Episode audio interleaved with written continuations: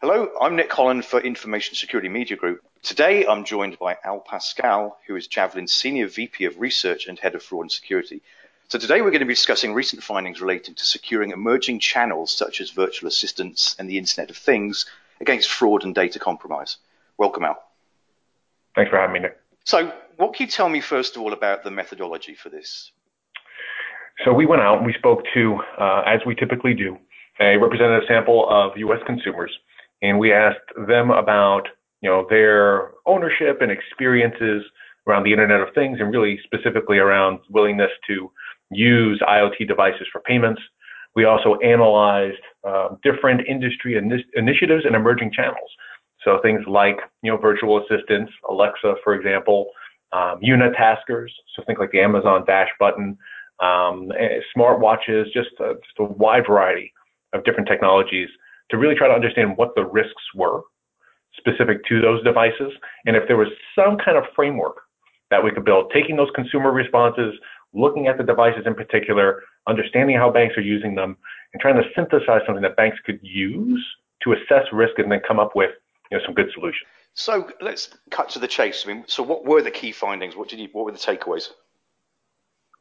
Uh, well, I mean, uh, first and foremost, there, there are a lot of devices out there, right? So um, consumers alone in the U.S. own about 870 million uh, IoT devices or connected devices. This does not include their PCs or their smartphones, um, but again, some of the devices I mentioned. So the you know Xboxes and PlayStation, smartwatches, Alexas, a lot of devices out there, and many of them have payment capabilities. You know, they can um, you know be as simple as only being to able only being able to order you know a Tide um, like the, the Amazon Dash button, or being able to pretty much order anything you know, that you can order in real life. Um, Amazon uh, Amazon's Alexa has a diversity of different capabilities.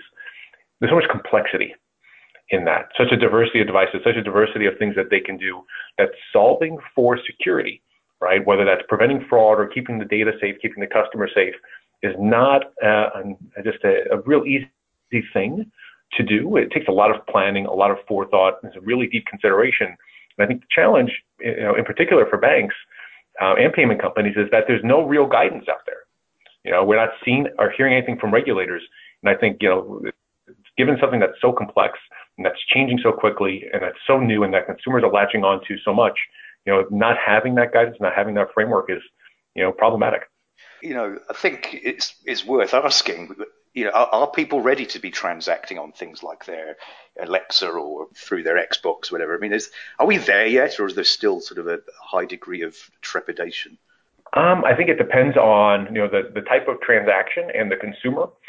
So when we ask consumers, you know, are you comfortable using these devices to make payments? Uh, about 50 million or so said yes.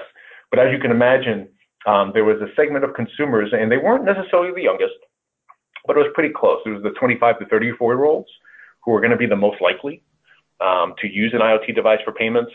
But I mean, you consider the things that they've done and are using and where they are in their financial lives. So they've been, you know, buying things off of the, the PlayStation or Xbox forever. They're in a point where they're making, you know, decent money and they're probably buying more technology now that's payment enabled from an IoT perspective. So yeah. that kind of makes sense. As consumers get older, that interest does wane, but they're in, there, there's a problem right? When you talk about adoption, what's the biggest impediment to adoption of any new financial technology? It's fear of security, right? Or lack yeah. of security.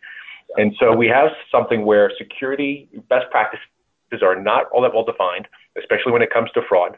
You have something where you want to drive really strong consumer adoption.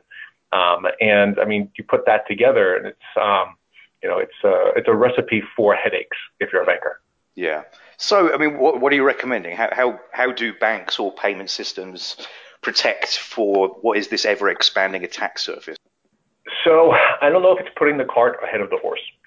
Um, you know, getting bankers to, to really begin to be thoughtful about protecting these channels. I am always an advocate of doing it early, right? Of planning early, getting ahead of the problem. But as we, as we know, or maybe you don't know, but within within banking in particular, you know, fraud and security issues are usually not addressed until something's about to be launched, right, or has been launched. It's in pilot.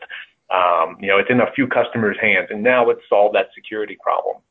And so when you kind of look out as to the you know the ways that these devices are used in payments and banking, or even you know things like virtual assistants and bots. They, they tend to be used for like the simplest of transactions. You know, they're not really really, really being used for higher risk transactions. I mean, if uh, you know you look at Alexa, I think nine different banks among the top 30 offer skills, and none of them are offering skills that are very very deep. So because we're not at a point where banks are doing things that are very risky, you know, how do you incent them to go ahead and make these security changes? I think that's a whole separate, you know, conversation, podcast, or webinar. Um, but if you're in a position, right, you're forward thinking, um, you're really, you want to get ahead of the security concern issue so that you can drive adoption and, and not be on the front page of the New York Times and have another Apple Pay mm. incident. I think there, there are things, there are things you could do, right? Um, you want to consider the whole life cycle of the device. So I think sometimes we get caught um, in this position where you know there's one aspect or another that we latch onto, like user enrollment, because we don't want another Apple Pay issue. But then we forget about the other aspects of it, right? The authentication of the user, you know, securing the data and transmission and storage, or even decommissioning the device. Missing any of these aspects creates these, you know, unnecessary fraud and security risks. So you got to consider that entire life cycle of the device.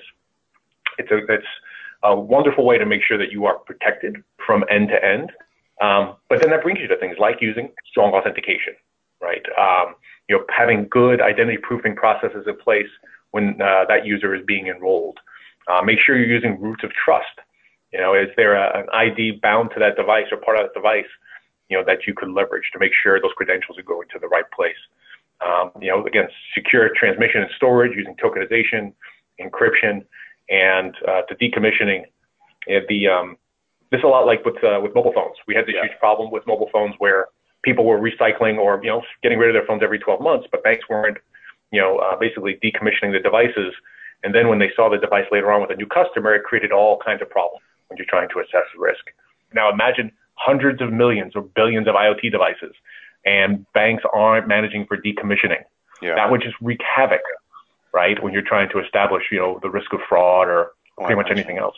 I mean, I'm just looking through the, the, the appendix of the report where you've got a, a breakdown of the, the, millions of Internet of Things devices owned in the US. It's, it's kind of staggering that we're already looking at the, you know, 12.4 million doorbells with cameras, you know, or, for example, or you know, 16 million connected washing machines. It's it's like you know, it's it's pretty mind-boggling just the scale of this already. Well, yeah, and we're still finding all kinds of security issues with you know the devices that we've been paying attention to for years, yeah. right? To our laptops, our desktop servers, and you know smartphones. And this is all new ground for criminals, whether it's you know getting access to that data or you know somehow compromising those devices to you know, empty bank accounts. It's a whole new world. Nick. Yeah, it's uh, what's the what's the phrase? Nobody knows uh, you're a refrigerator pretending to be a dog on the internet. exactly. All right. Exactly. Well, Al, thank you very much. Always a pleasure. That was Al Pascual from Javelin Strategy and Research. For Information Security Media Group, I'm Nick Holland.